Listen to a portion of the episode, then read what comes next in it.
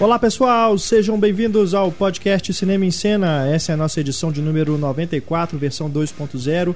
É o programa que acompanha o podcast especial Superman, no qual nós discutimos todos os filmes do Superman, desde os filmes clássicos com Christopher Reeve até o mais recente, O Homem de Aço. E neste programa a gente tem os e-mails que vocês, nossos queridos ouvintes, nos mandaram comentando mais um pouco sobre esse legado do Superman no cinema. Temos também neste programa as notícias comentadas, o diálogo misterioso, a patrulha cinéfila, os títulos mal traduzidos, enfim, bate-papo sobre cinema aqui no podcast comigo, Renato Silveira, e nossas duas Luísas, Luísa Teixeira de Paula e Luísa Gomes, que está aqui moribunda. Você está gripada, Luísa. Literalmente, tô morrendo aos poucos.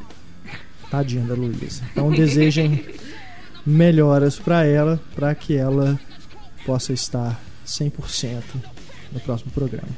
Mas ela dá conta aqui hoje ainda, né, Luiz? Então vamos lá. Vamos começar com o diálogo misterioso, a resposta da edição passada. Primeiro vamos rodar aí o áudio, em seguida damos a resposta e fazemos o sorteio. Harold suddenly found himself beleaguered and exasperated outside the bakery. Shut up! Cursing the heavens in futility. No, I'm not. I'm cursing you, you stupid boy, so shut up and leave me alone! Este áudio é do filme Mais Estranho que a Ficção, com Will Ferrell, Emma Thompson e Dustin Hoffman. Temos aqui as pessoas que acertaram, tivemos aqui quase um novo recorde de acertadores. Vamos ver quem vai faturar o DVD do filme Detona Ralph, mais um kit de convites para você ir ao cinema, meu caro vencedor, que é o número 30, Vinícius Lugon. Parabéns, Vinícius. Mande pra gente o seu endereço no e-mail cinema@cinemascena.com.br e a gente manda para você o DVD e os convites, tá bom? Quem não acertou, pode ficar atento a este programa assim que surgir o diálogo misterioso e você identificar de qual filme ele é, mande pra gente a resposta no e-mail cinema@cinemicena.com.br e no programa 2.0 da semana que vem a gente faz o sorteio entre todo mundo que acertar o prêmio coincidindo aí a gente teve um filme com Will Ferrell na resposta dessa semana. O prêmio é mais um filme com ele. É o Talladega Nights, que é a, aquele filme que ele interpreta um corredor de NASCAR. Né? Rick Bob a toda velocidade é o título que ele ganhou aqui no Brasil. E a gente fala sobre o Will Ferrell no podcast dessa semana, que é sobre os atores estereotipados. Então, este é o prêmio, esse é uma comédia bem legal. Tem também no elenco o Sacha Baron Cohen, num papel que não é do Borá, nem do Bruno, nem do ditador. Ele é um Nem do corredor também. É. Então, esse é o prêmio para vocês.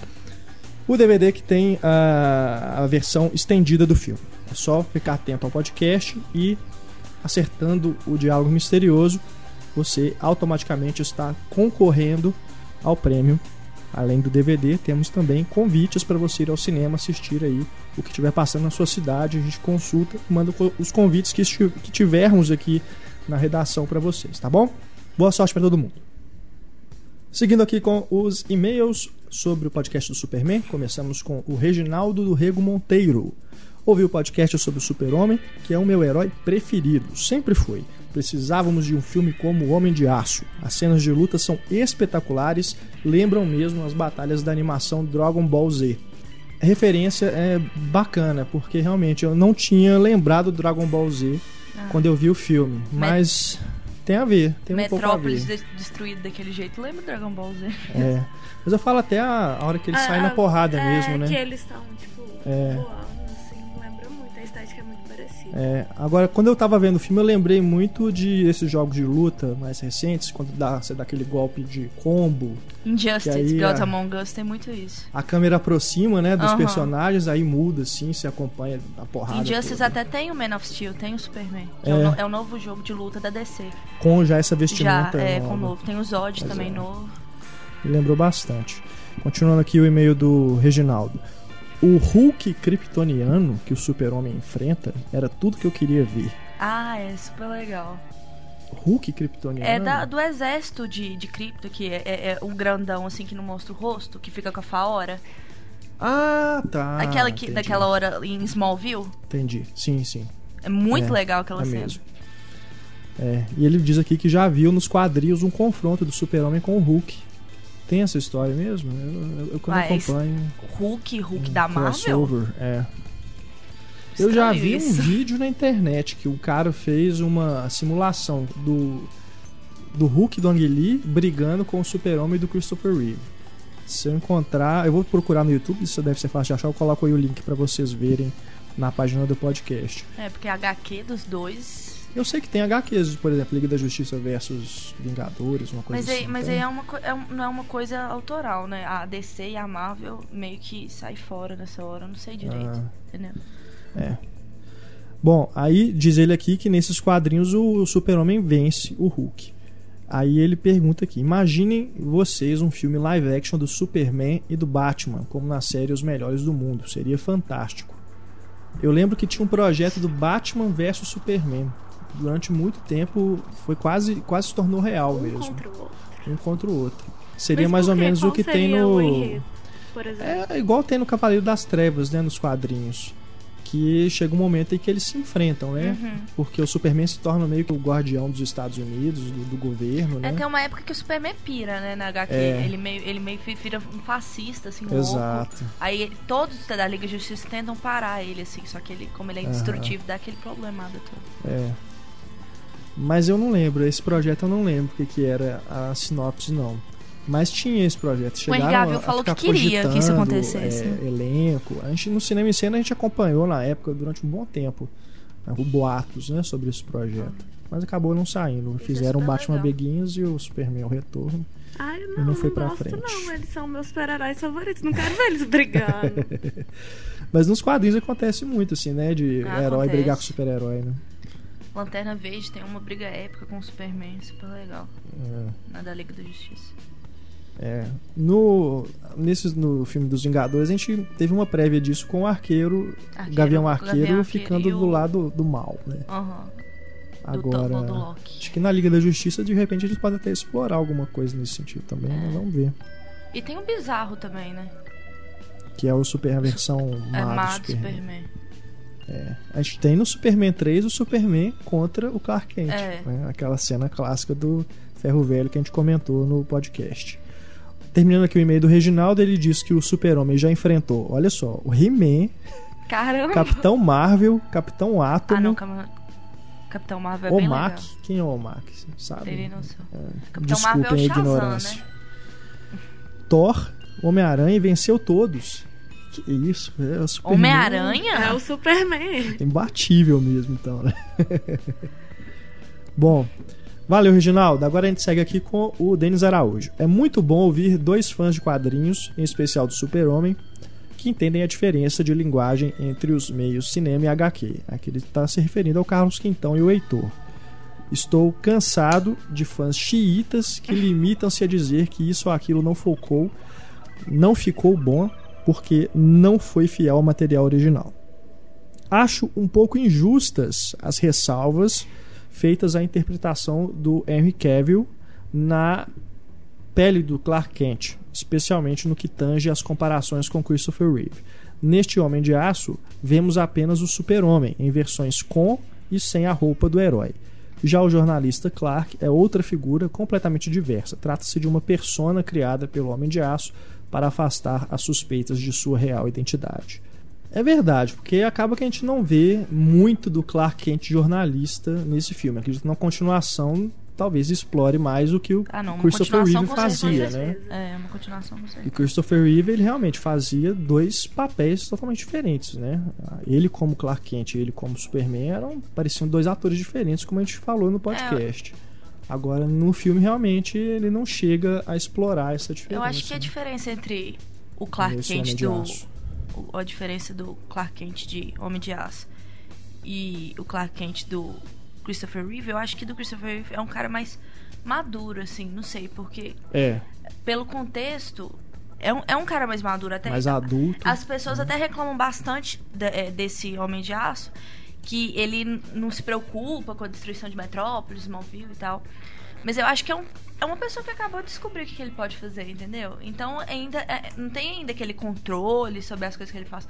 Aí eu acho que do Christopher Reeve é- é uma pessoa assim mais consciente, mais madura, como herói e, e como e como pessoa, assim, não sei. É. Beleza, Denis, valeu aqui pela sua mensagem. Agora temos aqui o Rafael Ferreira Franco, que faz um desafio pra gente. Ele quer que a gente cantarole a música tema do Indiana Jones e logo depois a música tema do Superman, do John Williams. É, é complicado mesmo, É, porque porque, eu já me perdi várias É. vezes. Antes mesmo, viu, Rafael, de você propor aqui o desafio, né? Tentando, assim, Aham. cantarolando mesmo. Eu quero Você cantarolar do Indiana isso, Jones acho, e aí um eu tô de repente eu vejo, não, essa não é do Superman, essa é na verdade do Indiana Jones, enfim. Mas, né, vamos então quem, Ah, quem se habilita? Não, não. Vocês eu não, vocês não eu tocam o arreguei. desafio? Vai, Bom, Renata, a hora eu vou, é sua. Eu vou arriscar. Eu aceito, Rafael. Vamos lá. Não, peraí, começa Do com Indiana, Indiana Jones, Jones e a depois do Superman. Ah. Não, você começa uma, termina uma. Ah. Aí depois você não Ah, mistura, tá mistura, não. faça um É. mashup, É não, porque né? dá pra É confundir até com a do Star porque Wars também, É. né? fazendo mashup. Porque os temas são todos do John Williams, É. né? Mas vamos lá. Indiana Jones, depois Superman. Alguém, por favor, pega Indiana Jones. câmera. Tan, tararam, tan, tan,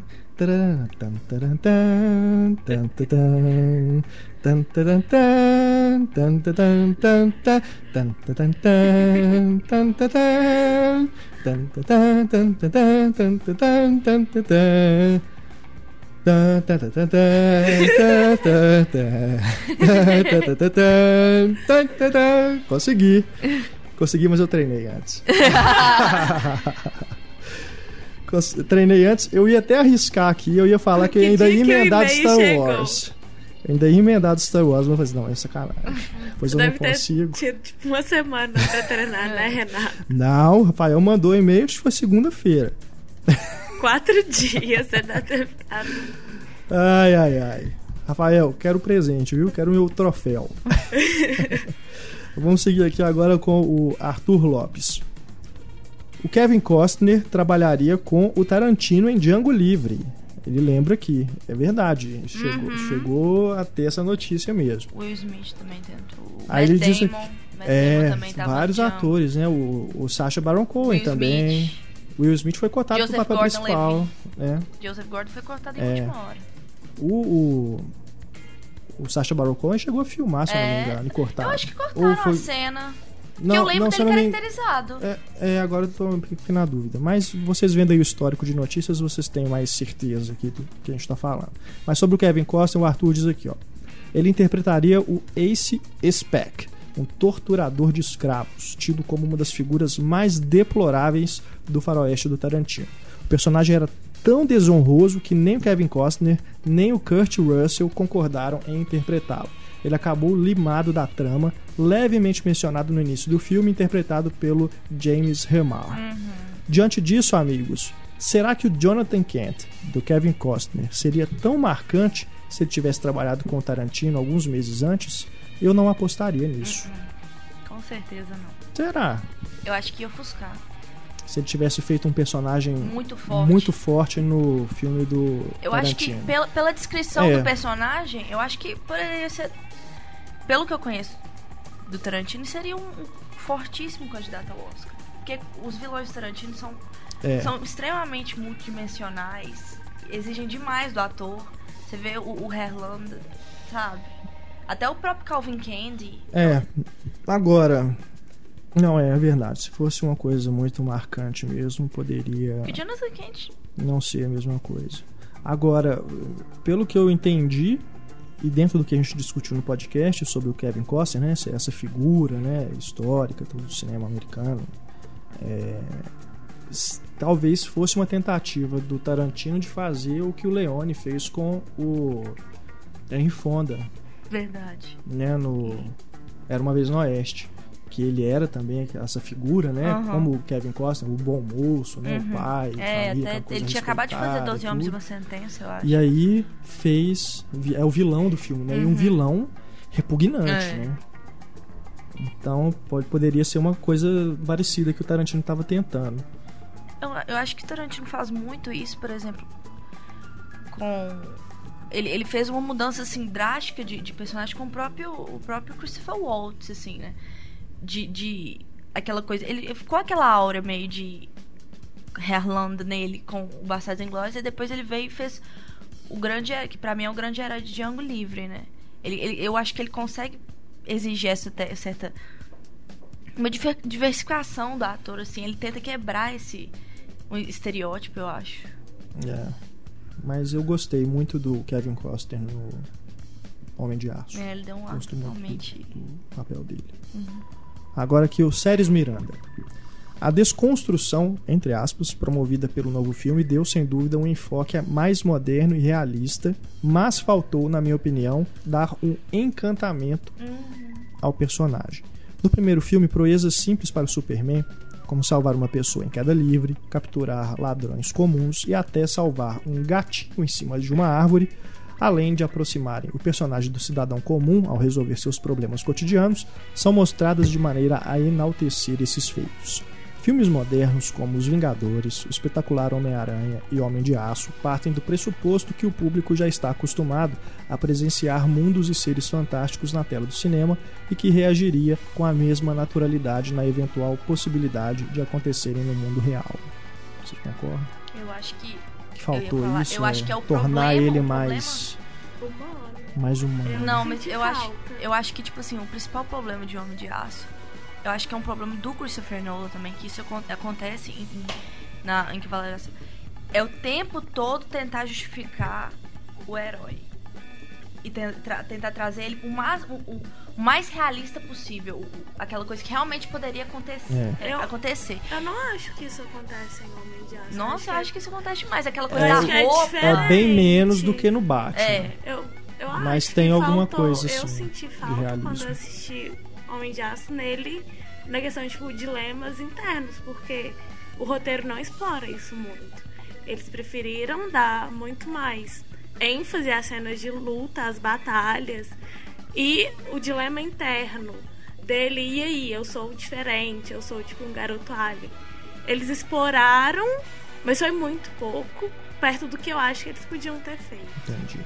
Eu acho que eles podiam ter focado mais nesse lado humanista mesmo do super-homem, que, pelo menos pra mim, é uma coisa que me, me seduz, assim, na história. Que ele é um ca o cara mais poderoso da Terra e, de repente, às vezes ele, ele tem os mesmos problemas que qualquer um de nós, sabe? Uhum. E em Homem de Aço, não. Ele é o super-homem. E é isso. Ele tem seus dilemazinhos, mas a batalha é muito maior, sabe? É, o, é, o que eu sinto falta nesse Homem de Aço é dele ter ah, um reconhecimento maior da população. Fica mais uma coisa assim, ah, ele virou. Ele com a Lois Lane e os militares, sabe? Ele virou tipo um aliado ali. Tudo bem, Ah, até porque está nem sendo tem muito descoberto. E justamente, eu acho que-. Pois Isso é, é justamente a tentativa. deveria mostram, ter, não deveria ter, porque coisa cidade é totalmente invadida, né? Deveria ter Aí, mais aí gente. isso é outra coisa. Isso E é naquela cena. a justificação. Não vou falar o spoiler, me desculpem, não vou falar o spoiler. Mas ah, tem uma cena em que ele salva algumas pessoas e as pessoas somem, elas, Elas desaparecem. elas fogem. Tipo, tudo bem, você tá num momento ali que eu também ficaria com medo, né? Mas Mas, sabe, você sente falta. eu acho que naquele momento ali elas deveriam pelo menos lá, agradecer o super-homem. É, eu, eu acho que isso é uma das justificações que ele tem. Por exemplo, aquela hora de não poder chamar ele de Superman, por exemplo. Que hora dizem, ah, chamam ele de Superman. Uhum. Aí a coisa do S ser esperança em, em Krypton, eu acho que isso é uma justificativa que, assim, não precisa, sabe? Eu acho desnecessário. É um filme de fantasia, as pessoas têm que entender isso, entendeu? É, esse negócio do, de do nome dele eu também achei meio estranho, porque Ai, primeiro gente. criou aquele suspense com a Lois Lane, né? Na hora que ela tá entrevistando ele lá no quartel. Que ela vai falar o nome e aí dá aquele barulho, né? Que é um negócio que já tinha no trailer. Depois, simplesmente uma conversa banal assim, fala, ah, super-homem. É, né? ao invés de explorar essa coisa, ah, é o Superman, é o Superman. Ah, não, ah, chamam ele de Superman, tipo, um, um militar que tá lá, nunca Pois é, apareceu. E- não Não, e isso entendi eu acho que- isso, não. Chega também nessa questão da multidão, sabe? Porque ele foi meio que glorificado como Superman, Eu Que ele foi glorificado. glorificado como Superman, não por uma pessoa. Não foi um jornalista ou um militar que chegou e falou: ele é o Superman, as pessoas, alguém mais adotou. Não. Ele chegou a esse- essa nomenclatura porque várias pessoas enxergaram nele o herói que ele é. É. Eu acho que isso fica muito perdido. Fica. Ah, o Superman. Tipo, um cara acha É. ele Superman. Não. Vamos aqui seguindo então com mais um e-mail que é do Renato Sabado sobre o filme Superman Lives. Filme não, né? O projeto Superman Lives. Existe uma série de palestras barra entrevistas com Kevin Smith lançadas em DVD com o título de An Evening with Kevin Smith. Uma, uma noite né, com Kevin Smith. Em um trecho deste DVD, ele responde uma pergunta sobre o processo que o pôs como roteirista do filme e que depois o tirou. O trecho tem uns 20 minutos e é bem no estilo dos textos do Kevin Smith, cheio de hipérboles e palavrões, mas é muito divertido, em especial para os fãs do Superman. Segue abaixo os links do YouTube com o trecho, está aí na página do podcast para vocês verem, tá legendado, é bem bacana mesmo. É, talvez esses DVDs sejam melhores do que todos os filmes do Kevin Smith juntos, mas enfim, então. Polêmico. Tô sendo maldoso, eu gosto dos filmes do Kevin Smith, menos dos três últimos, mas tudo bem. É, e o Renato Sabado mencionou aqui no e-mail que a filha dele nasceu na segunda-feira retrasada. Então, parabéns, Parabéns. pro papai, né? Uhum. Toda felicidade, muita saúde aí pra sua Parabéns. filhinha, viu, Renato? É isso, você que tiver mais e-mails pra mandar pra gente sobre o Superman, é só escrever para cinema@cinemascena.com.br e a gente volta a retomar essa discussão sobre os filmes do Superman no próximo programa no Flashback. Agora seguimos aqui com as notícias que foram destaque no Cinema em Cena desde o nosso último programa. Começamos aqui com o David Fincher, que finalmente, né, parece estar decidido aí a fazer a fazer um novo filme, porque depois depois do Millennium ficou aquela Ah. dúvida se ele faria a continuação, se faria o 20 mil léguas, né? Acabou que não vai ser nenhum desses dois. É, 20 mil léguas a Disney já mandou pro lixo, né? Pois é. Parece que tá voltou pra gaveta É, ou pra geladeira, pro congelador, enfim, vai ficar lá Diz que era um parado. orçamento, assim, cabuloso pra uma coisa que É. provavelmente não ia ter um retorno tão grande. E eu li também essa semana que o roteiro do Millennium 2 Vai ser sendo escrito- reescrito, né? Pelo, pelo roteirista de Seven. É. Então pode ser É. que seja o próximo filme do Fincher depois desse Gone Girl, que terá Ben Affleck como protagonista. Ai, socorro. Ou seja, a socorro? Cara, Ben. Affleck- Não, eu, eu diria ai socorro também. Antes dele, Argo. antes de Argo e antes Eu- de, eu- de virar diretor. Eu ainda Porque digo. ele tava numa crise danada como ator, né? Até depois, de- até Argo ainda falo ai socorro, porque eu não gosto dele Argo, mas eu mudei minha ideia depois de To The Wonder. Do Malik. Ah, mas eu- no Argo não gosto tanto dele, mas no Atração Perigosa Aham. eu gosto muito. Não, do Argo eu acho dele. ele. No Argo eu não gostei muito também, não. Não, tem pouquíssimas coisas que eu gosto. Agora, ele. Se ele vai fazer esse filme com o Fincher, então ele deve estar dando aí uma paradinha, né? No, nos projetos dele como diretor pra fazer Ele alguma coisa como ator aí. Formou um doutorado na Brown, né? né? Em Belas Artes. Agora? Mês passado. Olha, Doutorado em Belas Artes, na bem, Brown. Ben Affleck. Agora eles estão escolhendo a atriz, né? Que vai ser a protagonista. Acredito que até a né? próxima. Não, não. Até, a próxima, até o próximo programa a gente deve ter uma definição, talvez. Porque eles já vão filmar agora no segundo semestre. Né? É. Porque eles Nesse têm que semestre, né? aproveitar o boom do livro, né? É. Porque o livro é recente. Mas por que só coisa ruim?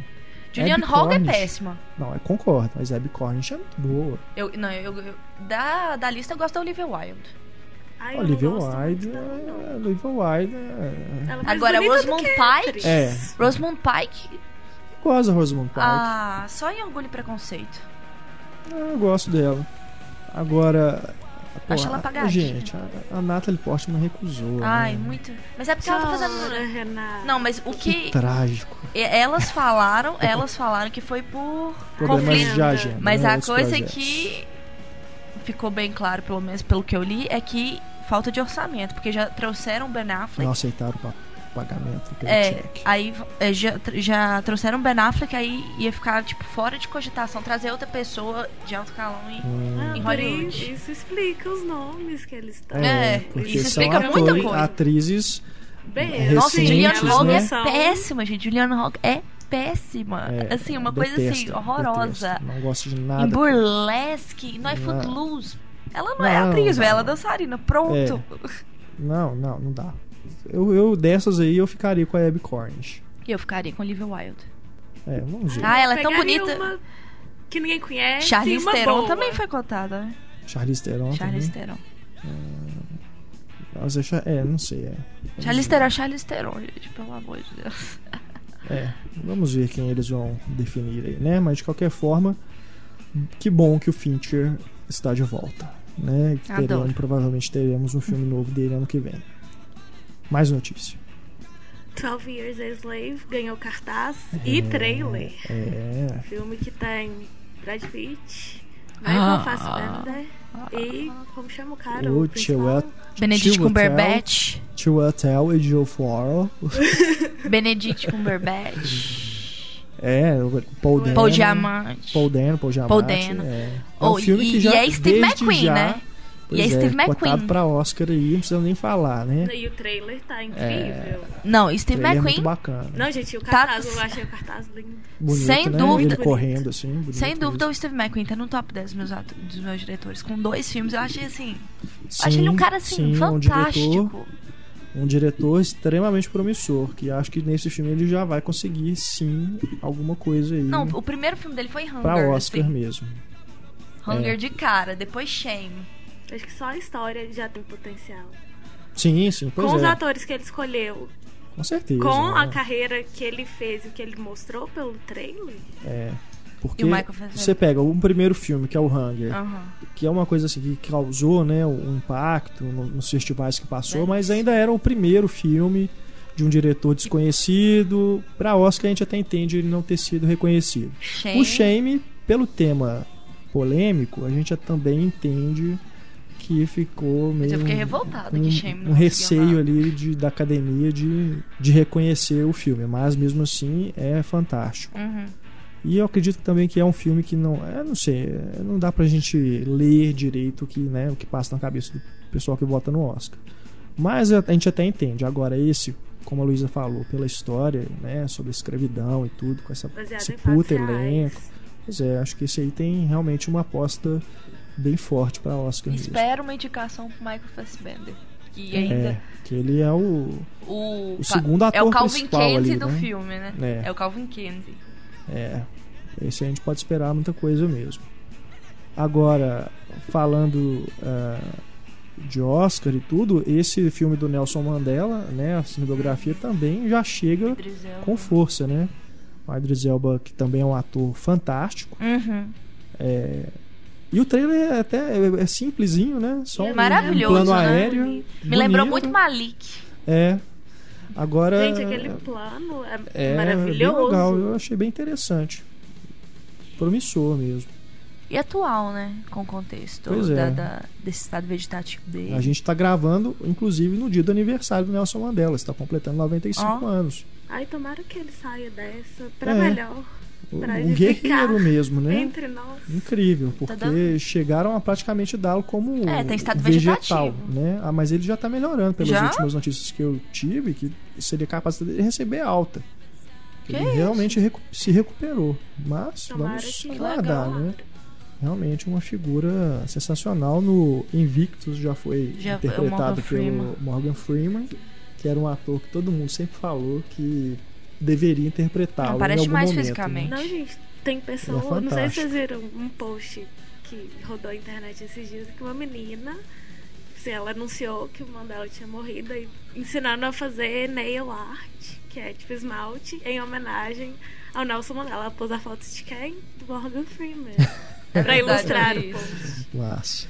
É, saiu essa semana a. que pode ser considerada a sinopse oficial de X-Men Dias de Futuro Esquecido. Ah, finalmente, né? Finalmente. Mais Que tava informações. E a- o samba do crioulo doido, né? E minha, meu coração está assim, partido. Em mil pedaços. Você não gostou? da, da, da sinopse? É. Odiei, odiei. Por quê? Gente, mais um. Primeiro, Kit Pride. Na, na HQ, a Kit Pride que volta no futuro, não o não no passado, não o, o Wolverine. Eles querem fazer mais um filme com o Wolverine, velho. Sendo que já tem dois spin-offs só sobre ele. E os três, as trilogias originais, a trilogia original é só ele. Aí eu, eu tava extremamente esperançosa, porque eu só via foto com, com, com o elenco de First Class. Aí me vem agora essa notícia que ele vai ser o protagonista. Ah, mas será que vai ser mesmo? É, vai ser. Sabe o que, é? Ele- o, o, Hugh Jackman falou que teve a oportunidade de trabalhar com todos os atores. Ou seja, ele estará em Ele todas estará. as cenas. Tipo Ai, assim. gente, eu adoro Wolverine. ah, não, já deu, já eu acho deu. bonito. Já. Eu acho bonitinho como é que ela foi com raiva, porque ela é fã. Nossa. você vê como é que ela gosta mesmo. Não, eu odeio Ela tá Wolverine. revoltada. não, porque. Ô, gente, pelo amor de Deus, já tem dois filmes com ele. E, e, tipo assim, Ah. tem personagem no X-Men que dava pra ser explorado. Até a própria Kit Pride, velho, ela tem uma, uma, uma história super. O Magneto eu nem falo, né? Porque dá pra, só É. da infância dele dá pra fazer um filme. Mas isso ela tá defendendo porque ela é fã. Zona. É, mas. Personagem preferido. Mas isso eu tô vendo. ah, o- Os grandes fãs, os fãs mesmo de X-Men estão reclamando disso, porque já deu já de Wolverine, entendeu? É. Já deu de Wolverine. E. Ai, gente, não, não pelo amor de Deus. o que eu acho é, com tanta edição no elenco, sabe? Eles podiam pegar qualquer pessoa e eles pegam o mesmo de sempre. Xavier, tem o Xavier, tem o Magneto, a própria Kit Pride, Colossus, Mística, Noturno. A história da Mística Pois é, é mas a super mística legal. seria é, até incompreensível se eles não explorarem a mística a mais Jennifer dessa Lawrence, forma. Com a Jennifer. Lawrence, que é a vencedora do último Oscar. Né? Não, e. e com, Seria é, incompreensível. Não, e em First Class também ela, ela tá muito bem. Tá First bem. Class, First Class é um filme pra mim impecável. Entendeu? É o melhor filme de super-herói. Eles vão perder a oportunidade de explorar um dos melhores filmes de super-herói pra colocar de novo o Wolverine no meio. Entendeu? que raiva, sabe? E- Ah. E, e outra coisa também. Mas eu achei legal o, o Peter Dinklage ser o Bolivar Trask. Pois é, já, já vi o rumor e confirmou então, né? Que ele será o criador do É. Vai ter o Striker também, É, o Striker, que é a terceira tem- encarnação dele já. Né? mas vai ser ele novo. né? Agora mais novo ainda. Aham. Mas o- eu, eu achei genial a escolha do Peter Dinklage. Porque ele é, ele é um ator muito eficiente. É. Muito eficiente. Ele já ganhou o quê? Dois, dois Emmys Mas e as sentinelas? Apareceu, né, no... na Comic Con. na Comic Con. É, saiu. É. Agora a gente estava discutindo na redação se as sentinelas serão mesmo gigantes. Ah, gente, por favor, não me decepciona. ou se serão apenas máquinas do, de tamanho de Tipo, um eu humano robô, eu imaginei assim. que quando irão matar os, os humanos, né? Serão realmente Humanos como não, se mutantes. fossem é, os mutantes. Serão realmente é, como se fossem policiais, né? É, o design, o design original dos Sentinelas, né, das HQs, é muito legal, sabe? É uma coisa, uma coisa muito clássica, assim. Eu acho que não tinha Exato, por que, por é. que mudar, entendeu? e também o, o tamanho isso. deles é justamente. É, é, uma, é, um, é um símbolo do, do poder que eles têm, sabe? Você pode ser o Wolverine, você pode ser o Magneto, você pode ter qualquer poder, você pode ser qualquer mutante que. Pra eles não fazem diferença, sabe? Eles foram programados pra extinguir a raça dos mutantes. Então eu acho que o próprio tamanho deles já simboliza isso, entendeu? Uhum. É, não dá pra saber ainda porque o filme ainda está sendo produzido, né? Eu prefiro que faça computação gráfica do que colocar uma É. coisa realista. É, mas eu não duvido Não é uma coisa. Robocop. Por questões financeiras, eles optarem por Computação? fazer menor. A computação fica mais caro, né? Sério? Imagina fazer robôs gigantes, o tanto de CGI que tem que ser usado. Ah, não. Será que X-Men não é uma franquia assim que tem um certo. Um certo orçamento maior da Fox, que é a maior franquia deles, se for E um pensar. retorno Mas- financeiro garantido. né? É, garantido. Mas eles gastaram muito com ele. É, tem essa questão É. também. É, porque é aquilo, se eles tiverem que tomar uma decisão, já tem que ter sido tomada. Porque você imagina, você tá, usar o tamanho de um sentinela para filmar uma cena de ação, não dá pra, simplesmente para você optar por mudar o tamanho da pós-produção. Eu, a, a impressão que eu tenho, a impressão que eu tenho, n- não sei. Eles vão querer, eles vão querer expandir essa franquia de Futuro Esquecido. Eu acho. É, de repente vão só insinuar É, a criação É das isso que eu falei, entendeu? Eu acho que tal- talvez pode ser uma coisa igual insinuou no final a presença do Duende Verde em Espetacular Homem-Aranha. Uma coisa assim, pós-crédito. Não, aparece Bolivar Trask, aparece toda, toda a trajetória dele, aquela coisa da, da- do incidente na, na embaixada da França, né? Que eles acabam uma- usando uma justificativa para criar os sentinelas. Eu acho que vai ter todo, todo esse contexto, mas não vai chegar a ser uma coisa assim, predominante sentinelas, Que sentinelas vão de fato ser construídas É. e já entrar em ação. Já entrar, entendeu? Nossa, gente, não. Pode ser mesmo. Eu acho Ah, eu acho. Vai só, sabe? Não, eles vão querer expandir essa, essa franquia. Eles vão querer Ah, é, expandir essa também franquia. acho. E X-Force? Tá confirmado, né? Vai É, sair e mais outra aí que é o spin-off, é um spin-off de X-Men com o Wolverine, né? Mais uma. O Wolverine não tá no tá. X-Force? Tá. Mas ele tá Hum. só em uma, não é não? Tipo, um ou dois times. Porque o time original ele não tá. Não, mas ele, É, ele é, ele é é o que eu grande líder da X-Force. Da, é da X-Force. Hum. Mas é só de umas, porque, tipo, a primeira. O Cable, não sei o nome dele, eu esqueci. Porque É, eu o sou Cable é aquele. Que ele que é é, tipo, a pessoa que. É o único que eu lembro de que tem X-Force. É a única ligação Que, que, tipo, eu faço. junta todo mundo. Mas Mas a- é o que eu li. O que, eu- o que eu, Sobre. eu tenho quase certeza que vão de novo explorar a coisa do Wolverine, entendeu? Porque os únicos dois Tem originais. jeitos, é, é o personagem que fez mais sucesso com Mas, tudo. sabe, não faz. sen- Mas First Class foi um. Teve cinco segundos É, aquela com cena certeza. ridícula dele. Ah, não, é legal demais. Ele aparecendo? É, eu ah, acho. Nossa, eu ri demais naquela hora. Adorei. Sério, aquilo. necessário, necessário aquilo? Você Ah, realmente não, acha é, mas é uma brincadeira. não- Ah. eu Acho que é bacana. Não, e você sabe qual que foi a, a- a- O Hugh Jackman falou que só ia fazer essa aparição se ele pudesse falar um palavrão. Ah, eu adoro o Hugh Jackman. É, não, eu Então, gosto do Hugh Jackman, não gosto do Wolverine. essa, Eu não gosto do Wolverine. Hugh Jackman. Mas os dois, os dois únicos conhecidos da X-Force da equipe é o Deadpool, que tem um milhão de anos que estão falando que vai ter o filme, só que até hoje eu espero ansiosamente, não tem mais nada. Arrancaram a cabeça dele no Wolverine Origem. Pela... Desconsidera Wolverine Origem. Desconsidera completamente aquele filme. Tudo tá errado naquele filme. Tudo. Eu sei, eu não Tudo. gosto do filme também. Não, mas... o Deadpool é o mais errado. É, é- é um dos personagens mais legais da Marvel. E eles fizeram, assim, pegaram e, jo- jogaram o É personagem no horrível. lixo. É horrível. Não, e é um personagem, assim, fantástico. É um dos melhores anti-heróis que tem, entendeu? Colocaram ele como primeiro, Ryan Reynolds. Tem dó.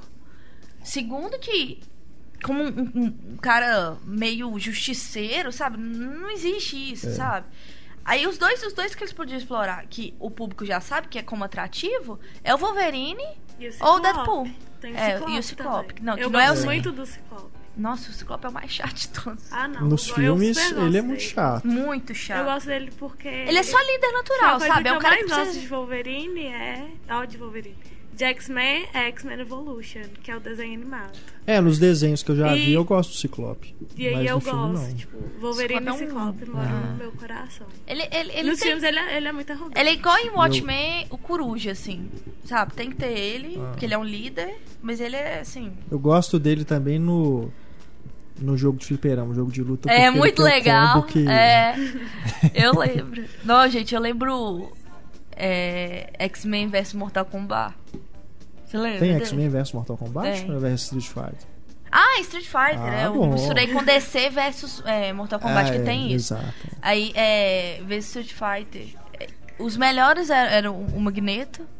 Isso. E, e o, o, o Ciclope também era É, A ótimo. Tempestade era legal também. É, e aí. É, Tempestade era Homem legal. de Gelo. É. Aí eu lembro que minha amiga só escolhia o Ryu e eu escolhi o Magneto. Aí ficava aquela coisa.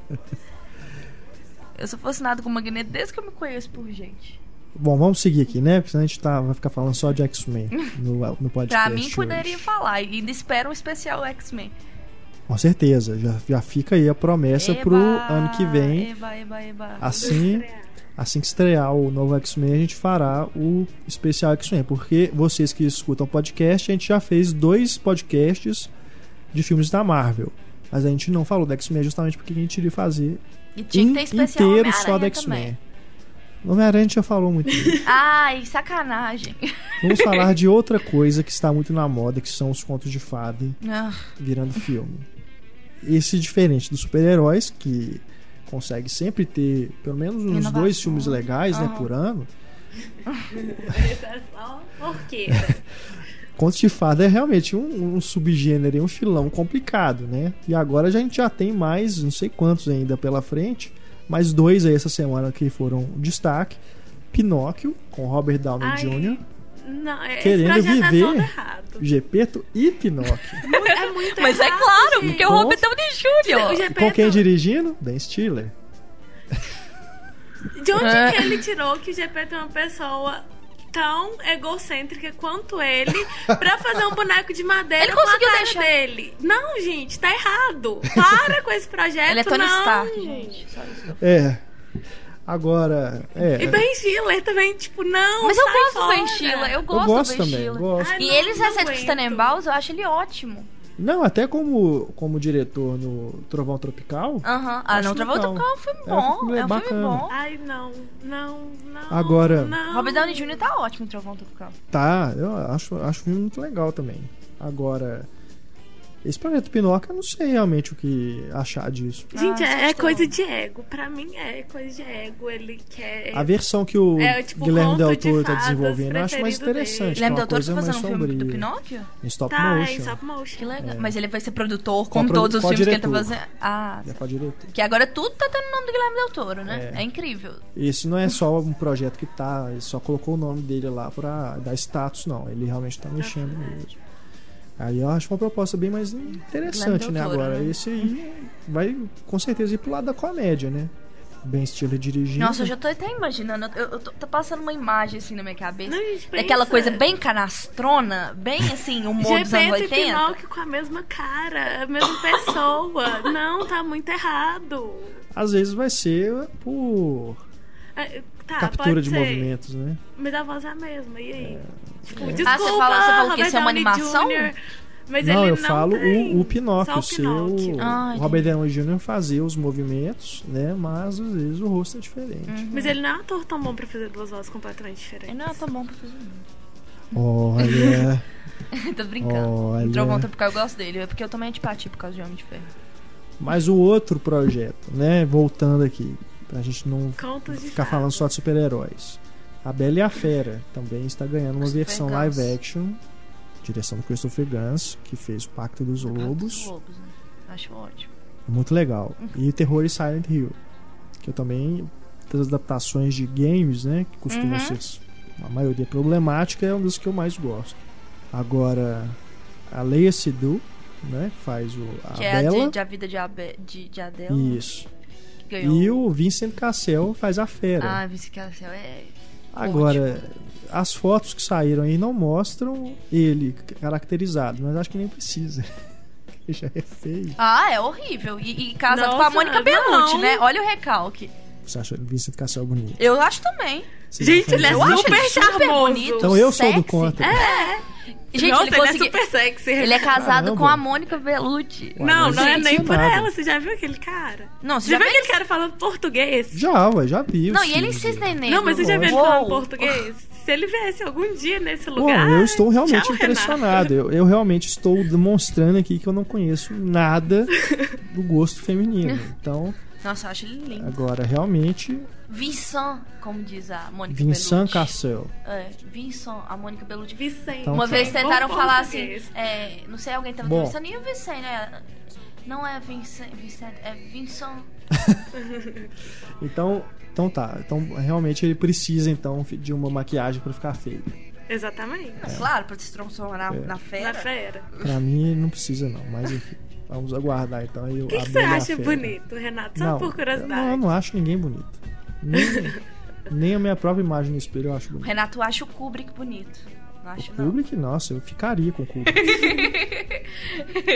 Mas pra gente terminar aqui, a gente tem aqui pelo menos mais dois trailers pra comentar. Como, Treinar Seu Dragão 2, que também é um teaser bem legal, né? Nossa, super legal. Nossa, eu odeio esse filme. Nossa, Ah, eu não. adoro esse filme. Ah, não. Gente, Eu não menina. tô entendendo o que tá acontecendo aqui nesse podcast.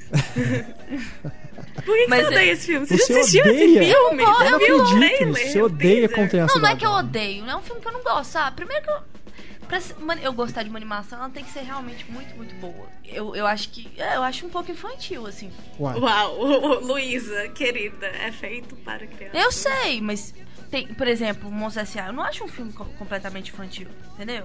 ah. Mary Max. Não sei se você já viu. Não, Mary Max eu concordo que é, é bem mais voltado pro público adulto. Mas eu, eu acho Como Treinar Seu Dragão demais, entendeu? Não sei. Não, discordo. Gente, é a coisa mais linda. Acho que é um filme Eu adoro, é, família, adoro. não acho que é tão infantil. É, é uma coisa muito, é muito bonitinha. É, É muito ainda mais feito. dentro dos filmes da DreamWorks, né? Que ficou muito tempo aí parado em Shrek.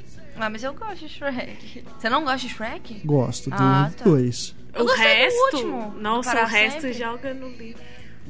O E 3 olha eu que não eu sou, gostei. tipo, a louca das animações. Nossa, o quarto, pra mim, podia ser feito direto em DVD. Não precisava nem ter se dado o trabalho três de era lançar no muita cinema. forçação O de 3 barra, pra mim salva apenas por causa daquela cena das princesas dançando o Immigrant Song do Led Zeppelin. Eu acho aquela cena genial. Nossa, não. Eu amo. Aqui, ó. Mesmo, amo. não.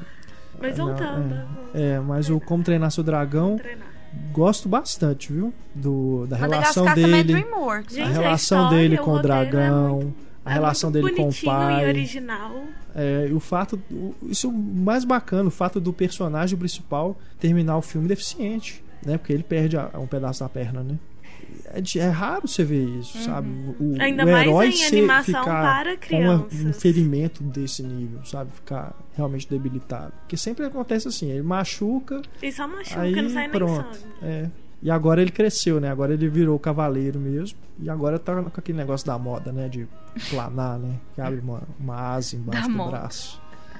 É, tem uns quatro filmes já que eu já vi que tem isso, né? Recentes. Se eu não me engano, no último Transformers tem isso, no Depois da Terra tem isso. Depois da Terra eu lembro que é aquela roupa na hora do, tem mais do algum pássaro, filme né? que eu vi recente que tem isso também. Ah, mas em Como Treinar Seu Dragão Não, é mas mais ficou legal, Ele, é. ele cria aquilo. E no trailer pra ficou voar com bacana. o dragão dele. Sim, sim, ficou, ficou interessante. E o outro trailer do Saving Mr. Banks. Não, parece muito legal esse que filme, é cara. os bastidores de Mary Poppins, né? O projeto da Disney mesmo, tem o Tom Hanks como o Walt Disney e a Emma Thompson como a autora do livro que inspirou Mary Poppins. Eu já fiquei assim, em transe, porque Mary Poppins é meu musical favorito, né? De todos os É tempos. muito legal, né? Mas achei bacana. Primeiro, a Emma Thompson, que Uhum. fez Nanny McPhee, que é uma Uma versão babá. da É. Mary Poppins, né? Mais ou menos ele parecida a história, o conceito. Ela já ganhou um Oscar, não já? Já. E outra, que é aí que eu tô mais curioso pra saber se os bastidores, a, a- a disputa ali da autora, né, com o Disney, Uhum. vai ser realmente mostrada como foi, É, Porque o projeto é da É da Disney. Disney, né? né? E Eu Acho que teve, isso que foi o problema, assim. pois é, a autora, ela ficou é, revoltada com com, várias resultado. coisas que foram feitas no filme, né? Que ela não, ela ficou durante muito tempo reticente em, em vender os, os direitos pro, pro Disney. Depois que vendeu, ela ainda teve muita influência no roteiro, coisas que ela não concordava, mas mesmo assim eles fizeram um filme é, Pelo que eu, entendi. E ela, a Do do jeito que eles não quiseram. gostou. Vai, vai ela colocar ela como vilã, entendeu? Pois é. Vai colocar ela como vilã, pelo que eu entendi. Gente, mas e o Tom Hanks de Disney, assim? Ficou muito parecido. né? Muito, e, tá, e ele tem aquele carisma, sabe? É. O Tom Hanks é uma pessoa muito carismática.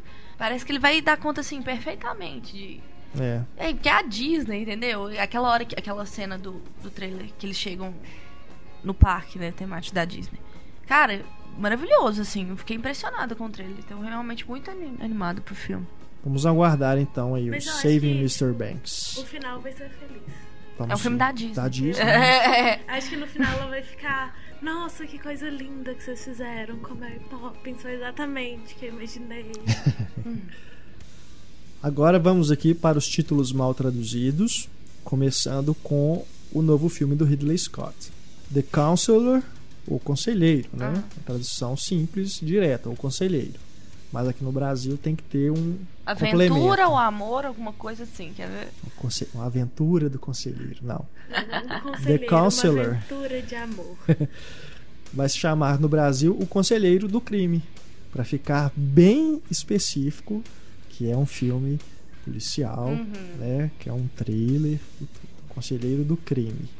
Não é uma tragédia, mas por que não só o Conselheiro?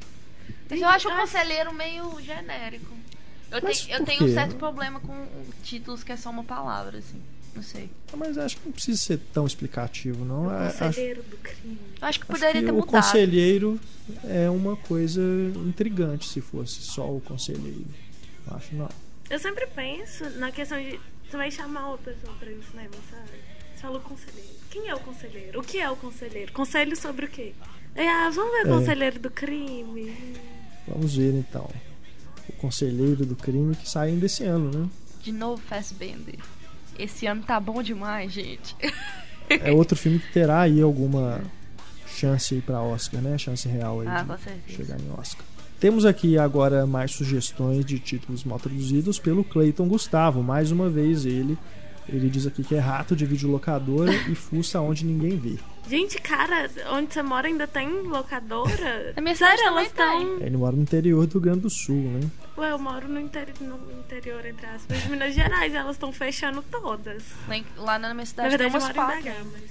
Agora, os títulos aqui que ele listou é, são todos filmes lançados direto em DVD.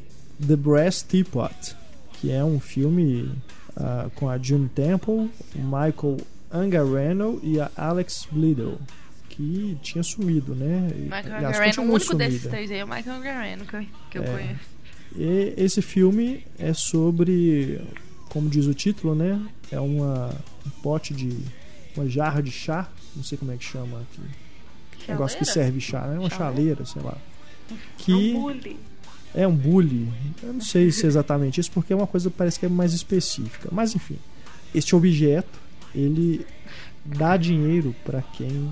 Tipo o negócio da caixa, né? Aquele, Ah, ah, aquela tá. história da caixa. Se você Matar alguém. matar alguém você, e apertar o botão, Ah, você mata alguém, mas você ganha dinheiro. É, parece que é uma coisa parecida. Agora, aqui no Brasil, né? The Brass Teapot vai ser lançado pela Paramount em DVD com o, fio, o título Loucos por Dinheiro. já não basta loucas Ai, tem um por filme- dinheiro. Loucas por dinheiro e com É. que é e viciadas, não sei o que é aquele filme com a Viciadas em amor, loucos Ai, por dinheiro. socorro. Esse filme é muito ruim, velho. O outro que ele listou aqui é o Bernie, do Linklater, né? O Richard Linklater, aquele com o Jack Black e o Matthew McConaughey e a Shirley MacLaine também. Bernie. Só isso, Bernie. É o nome de uma pessoa, Bernie. Aqui se chama Quase um Anjo. Hífen, Bernie. É, com o filme de Jack Black eu não, eu não, não, não esperaria outra coisa a não ser um. um É coisa assim. estranho, né? Quase um anjo, Bernie. Por que não Bernie, quase um anjo? É igual a escuridão Star Trek. É, é, estranho também. Esse saindo aí direto em DVD pela Califórnia. Também pela Califórnia sai Black Rock, que vai se chamar Terror na Ilha. Ah, eu prefiro Terror na Ilha do que Black Rock. Black Rock deve ser o nome da ilha, né? E aí, Qual o nome da sua Terror da Ilha. Você, queria, você preferia que chamasse Pedra Preta? Black Rock mesmo. Black Rock, Terror na Ilha. É claro. Esse filme tem a Lake Bell, Kate Bosworth, outra que estava sumida, e a Kate Asselton, que é a diretora também. Mais um aqui que ele nos mandou, Dead Man Down, que é do diretor sueco Nils Arden Oplev, o diretor do Homens, Os Homens que Não Amavam as Mulheres, né, a versão sueca, com a Nora Pate. Vai sair direto em DVD também pela Califórnia com o nome de Sem Perdão. Dead Man Down, aqui, Sem Perdão. Também não tem nada a ver com o Não. nome original. E eu que descobri o nome de português de Portugal de Bastardos Inglórios. Alguém sabe? É o Sacana. não, Canárias. Sacanas fora da lei. Sacanas fora da lei? Nossa senhora. Ele ainda, ainda mandou aqui falando que no Batman Cavaleiro das Trevas, parte 2, é a animação, né, baseada no HQ do Frank Miller. No, na dublagem tem aquele problema de eles falarem outro nome. Na dublagem da Cinevídeo, a animação eles falam Batman, o retorno do Cavaleiro das Trevas, que é o título original da HQ, né? Curioso também. E ele pergunta aqui um- no e-mail, no final do, do e-mail, ele pergunta se vai ter uma continuação de Depois da Terra, porque a revista Isto É anunciou no, uma matéria que vai ser lançada em 2015. Eu não tô sabendo disso não, cara. Porque ele pergunta aqui, mas o filme não foi um fracasso? Foi um fracasso nos Estados Unidos, mas internacionalmente ele tem uma bilheteria boa. Agora, se vai ter a continuação mesmo, eu não sei. Ainda aqui mais títulos, agora com o Davi Vilela, o clássico Beyond the Forest, com a Bette Davis, que é Além da Floresta, traduzido ao pé da letra. No Brasil se chama A Filha de Satanás. Nada a ver, É né? você, Satanás!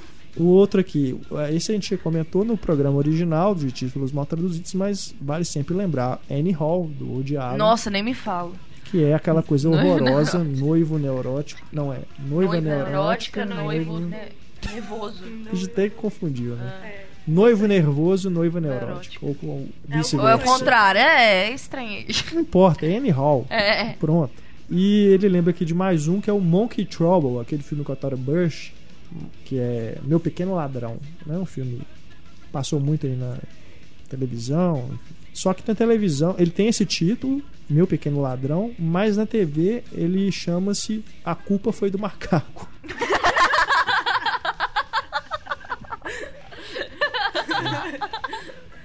mais um aí. Como vai do lago?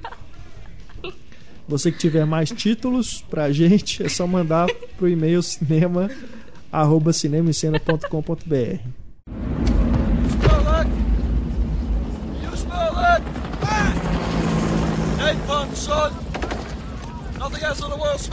that. Agora a gente chega aqui na Patrulha Cinéfila, começando com o e-mail da Rosiana Marinho. Ela diz: Me identifiquei muito com o e-mail lido no último podcast 2.0 de uma moça de Brasília falando sobre o Kinoplex. Agora vejo que realmente não é só por aqui, em Maceió, que a empresa está tentando empurrar filmes 3D goela abaixo. No último final de semana, por exemplo, queria pegar aquele cineminha de sábado à noite com o namorado e não encontrei opções. Até tinha Cavaleiro Solitário e Guerra Mundial Z em 2D, mas ambos eram exibidos apenas em cópias dubladas. Aliás, assim como a maior parte das sessões 3D de Guerra Mundial Z. Situação semelhante aconteceu na época da estreia de O Grande Gatsby. Simplesmente só havia a opção 3D. Decidi checar no site deles, por pura curiosidade, se nas outras cidades a prática estava sendo a mesma. A constatação: só algumas salas Kinoplex do Rio de Janeiro e de São Paulo dispunham de cópias 2D. Eu evito assistir a filmes 3D, pois, como acontece com muitas pessoas que usam óculos de grau, dá dor de cabeça. E porque acho o preço muito salgado para algo que raramente faz alguma diferença significativa. Aqui custa 27 reais nos fins de semana. Está osso depender do Kinoplex, minha gente. E mais uma vez, Kinoplex, continuamos sem resposta, né? A gente falou no último programa que a gente entrou em contato para ver esse problema lá da, de Brasília, que estava com estofado rasgado, né? O som estava muito ruim. Não tivemos ainda resposta da rede Kinoplex. Agora, em relação a isso do 3D, é aquilo que a gente já vinha alertando, né? Não, Homem de, a... Homem de Aço 2D tá Virou assim. moda. Impossível É, de você da- achar. Virou moda dos exibidores, distribuidores, colocando a maioria das Ah, é cópias tirar 3D dinheiro, e as Isso 2D é dubladas, né? Então, realmente, nessa época de férias, então é pior ainda a situação. O Superman, né, o Homem de Aço, tem mais cópias 3D mesmo do que 2D. Não, e os E 2D é dublado. As 2D, a maioria são dubladas. Então, realmente é, uma, é um problema em tanto. Uma pena, porque o 3D do Superman, do Homem de Aço, não é bom. é nada. Não é bom, porque dois- primeiro é eu vi convertido e não faz diferença nenhuma. É perda de tempo mesmo. Se você não, não tem a opção na sua cidade, né, fica a seu critério. Você vai esperar sair em Blu-ray, vai ser- esperar sair em DVD para você ver em casa, ou você vai pagar mais caro mesmo. É realmente Mas você vale muito a pena ver no cinema. você colocar o espectador contra a parede, né? Ou E você essa- vê desse jeito ou você não vê. Isso que é foda. Seguindo aqui então. Agora com o Fernando Machado. Mandei uma mensagem para a Patrulha Cinéfila e percebi o espanto da turma quando disse o valor do ingresso. Mas aqui em São Paulo esses valores são comuns, chegando a 42 reais nas Que salas isso, IMAX e, pasmem, 73 reais naquela sala 4DX. Gente, Qua- 70 reais pra ir no cinema um dia ver um filme de duas horas? E 4D é aquela que, que mexe, não é? Né, eu fui É uma a- vez em A 4D. poltrona treme, não é isso? Eu fui em 4D na, no Universo, né? No parque. Em Shrek. É, mexe a cadeira e joga água na sua cara. Praticamente é isso, sabe? É, eu também, eu já Que fui absurdo, numa dessas cara. de jogar aguinha. Que isso, cara. Gente, 70 73 reais. Eu acho que eu pagaria 73 reais no cinema se fosse ao vivo, assim. mas- Não, sério, Michael Fassbender agora do vai- meu lado. Não, Michael Fassbender agora vai entrar e vai É. Absurdo. atuar. Ah, ok, vou pagar 70 reais. Que isso. Tá doido. Valeu pela informação, Fernando. Espero que os preços Mas, diminuam. puxa vida. Agora a gente segue aqui com o Rodrigo Rodrigues. Escrevo para fazer um elogio. Sim, eu faço isso às vezes. Ele sempre faz, esse não é aquele cara. Eu- o Rodrigo é o que sempre reclama do. Lá do Rio de Janeiro, né? Que não tem filme legendado, que só tem filme Ah, do Star Trek? que 3D, falou que do só Star tem Trek. Aham. Agora ele escreve aqui para parabenizar o Espaço Itaú de Cinema. Diz o Rodrigo aqui, na sexta-feira, dia 5 de maio, ó, dia 5 de julho, tentei comprar ingressos para o dia seguinte para ver o filme Truque de Mestre e também o documentário do Jango. Pois bem, ao entrar no site do Espaço Itaú e ser direcionado para o site do ingresso.com, fiquei surpreso ao ver que Dossiê Jango não estava disponível e Truque de Mestre estava dublado. No site do cinema estava legendado. Sei que o Espaço Itaú não passa filmes além das animações dublados. Então imaginei que seria um erro ou demora na atualização do ingresso.com. Mas no final do dia, o site de compra ainda informava o filme como dublado e o Django já constava na lista. Então me dirigi pessoalmente ao cinema para comprar os ingressos para o dia seguinte e aproveitei para alertar o cinema do ocorrido. Fui muito bem atendido pelo supervisor Igor, que me ouviu, disse que iria verificar e até solicitou que eu formalizasse a reclamação por escrito no formulário fornecido. No dia seguinte, já na sala para assistir primeiro ao dossiê Django, um funcionário se dirigiu a mim e me informou que o gerente queria conversar comigo. Ó, Gente, eu, eu acho que eu ia ficar com medo. fiz alguma coisa errada, né? Exatamente. Mas não. Pois bem, ao final do documentário, antes de me dirigir a outra sala para ver outro filme, pedi para falar com o gerente que coincidentemente se chamava Rodrigo, e o mesmo, muito solícito e educado, me disse que o problema foi visto e corrigido e que estaria tomando providências junto ao site de compras para que isso não aconteça, e me agradeceu por ter avisado. Continuamos a conversar sobre o cinema em si e fiquei muito feliz com a preocupação que o Espaço Itaú tem com o cinema, principalmente no fato de não terem filmes dublados, exibirem filmes não tão comerciais e ainda dar espaço ao cinema nacional, tudo bem distribuído nas suas seis salas, fazendo jus a um multiplex de cinema. Então peço que, se possível, deem parabéns ao Espaço Itaú de Cinema, ao supervisor Igor, ao gerente Rodrigo, ao responsável pela programação, que não me lembro mais o nome, e ao gerente Renato, que não cheguei a conhecer, mas sempre é citado na Patrulha Cinéfila, pois é sem dúvida o melhor cinema do Rio de Janeiro, tanto na estrutura bem cuidada, com suas cafeterias, livraria e até pequenas exposições de fotos, quanto na programação que atende a todos os públicos, do blockbuster até um filme mais cult. Então tá aí feito o registro, né? Espaço Itaú de Cinema, Acho que é justamente isso que lá ele no Rio de Janeiro. que falta na sala de cinema, nas grandes salas de cinema, é justamente o gosto pelo cinema, né? É, Essa coisa do respeito pela produção, pe- pelo Pela próprio público, mesmo, né? é. Eu acho que isso que falta na maioria das grandes corporações aí de que de É, domínio de sala. Já tem um tempo que eu fui no Rio de Janeiro, mas eu cheguei aí lá no Espaço de Cinema e Onde realmente é? é bem legal. Fica na Voluntários da Pátria, ali no Botafogo. Ah, tá. É o cinema onde geralmente ocorrem a, a, a maioria dos filmes da, do Festival do Rio, né? As Hum. exibições. E realmente é um espaço muito bacana. Então tá aí feito o registro do Rodrigo, Espaço Itaú de Cinema, então merecendo aí a visita de quem está no Rio, quem for visitar o Rio, vale a pena passar lá. Parabéns aí aos gerentes. Você que tiver e-mail para Patrulha Cinéfila, reclamações, problemas enfrentados aí nas salas de cinema, desabafos, mande pra gente o seu e-mail no cinema arroba cinemaencena.com.br. Chegando aqui agora o flashback pra gente encerrar o nosso programa com ele novamente Rodrigo Rodrigues falando sobre os filmes, os o podcast de vilões. Ele diz aqui, ó, como acontece em muitos casos, os filmes no ar são um exemplo de ambiguidade entre os personagens que não podemos dizer se são exatamente heróis, entre aspas, por terem atitudes de vilões, entre aspas também, e que no fim acabamos gostando tanto. E um grande exemplo é o filme Falcão Ma- Maltês, em que o Humphrey Bogart, insensível a tudo e a todos, como por exemplo na morte do parceiro, chega a extorquir dinheiro da Mary Astor, mesmo sendo a única quantia que ela tem no momento. Excelente lembrança. Né? Mais um vilão aí dos, dos tantos. Cara, a eu lembrei de um vilão é, em específico que é de Mad Max, do primeiro. Sim, sim, sim. E eu acho ele bizarríssimo, eu morro de medo daquele cara. Uhum. Aquele que é cheio, tem um cabelo Sim, meio sim. colorido. Gente, ele é incrível. É. Aqui o João Luiz. Fiquei pensando em como acrescentar algum vilão ao podcast, aí me veio à cabeça o sensacional Champagne e o seu Jimmy Markham em Sobre Meninos e Lobos. Acho que o filme o apresenta como um ex-vilão. e sua trajetória trágica não lhe permite abandonar de vez a vida de criminoso. No estilo Michael Corleone, que tem aquela frase, né? Quando eu estou tentando sair, trazem de volta. Não só isso, não só isso, fica claro que ele é um competente líder de gangue. E que final, verdade. né? Sobre Meninos e Lobos é um filmaço. Do Clint Nossa, Eastwood. caramba. Filmaço, né? É muito bom. Agora aqui o Rafael Rocha.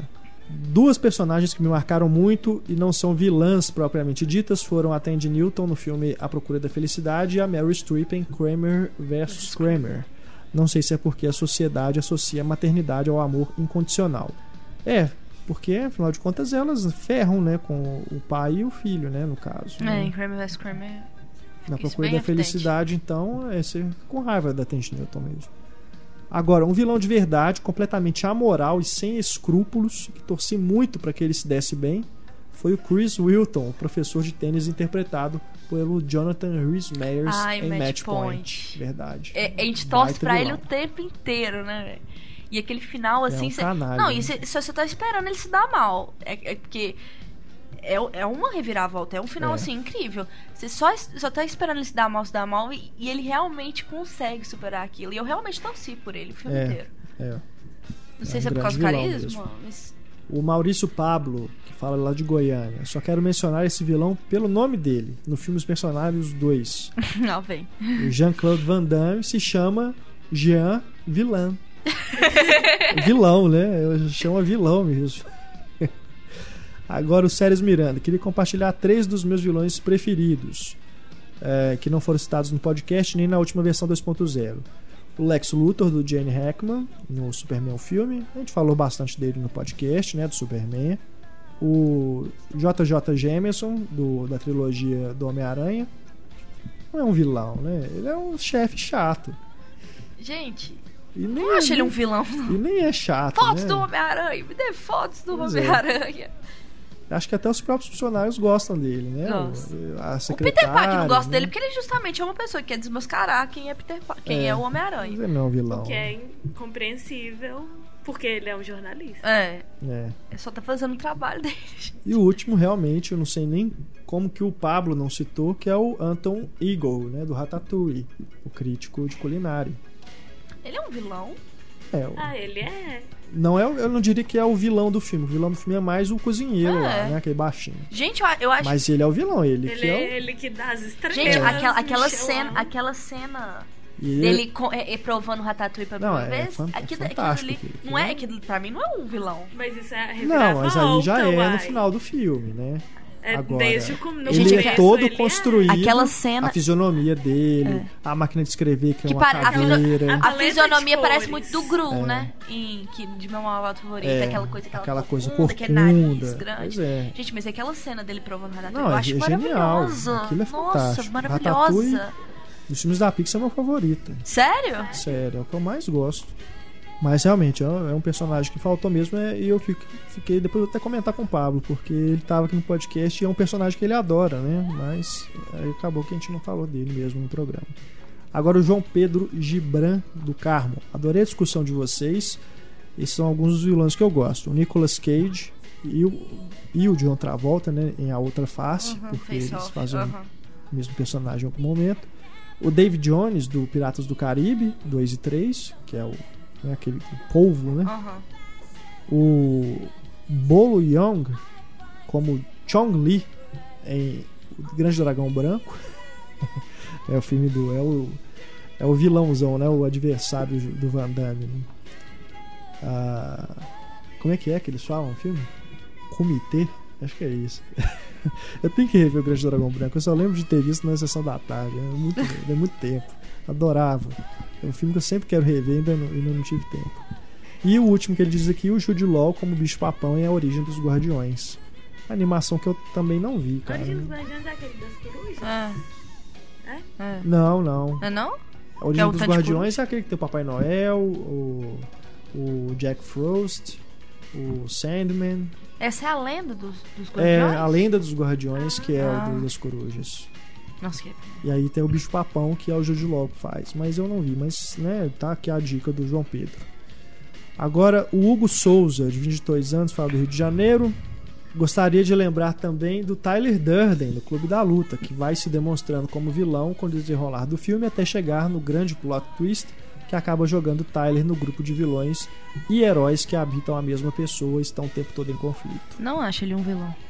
Eu acho ele tipo Não um acho um Dark vilão. Side, É. não um vilão. É, Dark Side. Justamente pelo final, eu não acho que ele é um vilão. Ah, mas certo momento ele vira. vilão. Ele, ele é a Depois Ele é o que tu, to- ele é o que, que todo ser humano tem dentro, sabe? Ele é aquela coisa da é, selvageria, mas- entendeu? Mas O é diabinho o lado mal. Ah, eu acho ele meio libertador, assim. Não sei. Não considero ele um vilãozão, Ele é não. um vilão. É. Outro que ele cita aqui é o Mr. Orange de Cães de Aluguel. Ele diz aqui, ó, teoricamente seria o mocinho, por ser o policial, mas todo o filme é contado do ponto de vista dos assaltantes, que são apresentados como caras legais, com exceção do Mr. Blonde. Narrativamente, acredito que ele seja mais vilão que o próprio Vic Vega. Agora temos aqui também o Denis Araújo. Gostaria de lembrar do M, de Fritz Lang, que no Brasil ganhou o terrível subtítulo O Vampiro de Düsseldorf. Quem é o verdadeiro ou mesmo o maior vilão? O infanticida ou a sociedade que o julga sumariamente em um tribunal popular de exceção, sem qualquer direito à defesa? É muito fácil defender os direitos humanos e constitucionais de um inocente. O filme propõe-se a discutir a violação de direitos fundamentais de um indivíduo perante uma coletividade. Aqui o Estado seria representado pela coleti- coletividade de pessoas.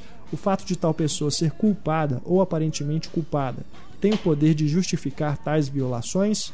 M é uma crítica sutil aos rumos que a sociedade alemã tomaria em direção ao totalitarismo nazista. Chega a ser trágico como Fritz Lang anteviu a marcação daqueles indivíduos indesejáveis na sociedade. O M é uma representação perfeita da estrela de Davi. É excelente, né? A interpretação do Dennis. Verdade, o, o filmaço do Fritz, Fritz Lang. Que é outro que merece também Uhum. O podcast Grandes Diretores e está na lista. Por último, encerrando aqui nosso podcast, temos o Osman Torres. Lembro que em uma das partes do podcast sobre política no cinema discutiu-se a falta de filmes nacionais que abordassem, do ponto de vista crítico, o cenário político-social do país. Portanto, foi com surpresa que conferi, em exibição especial no Recife, o filme de Adirley Queiroz, A Cidade é Uma Só, que escancara a desigualdade em Brasília ou, por extensão, qualquer outra cidade do Brasil, como há tempos não se via no cinema brasileiro. Vale muito a pena conferir.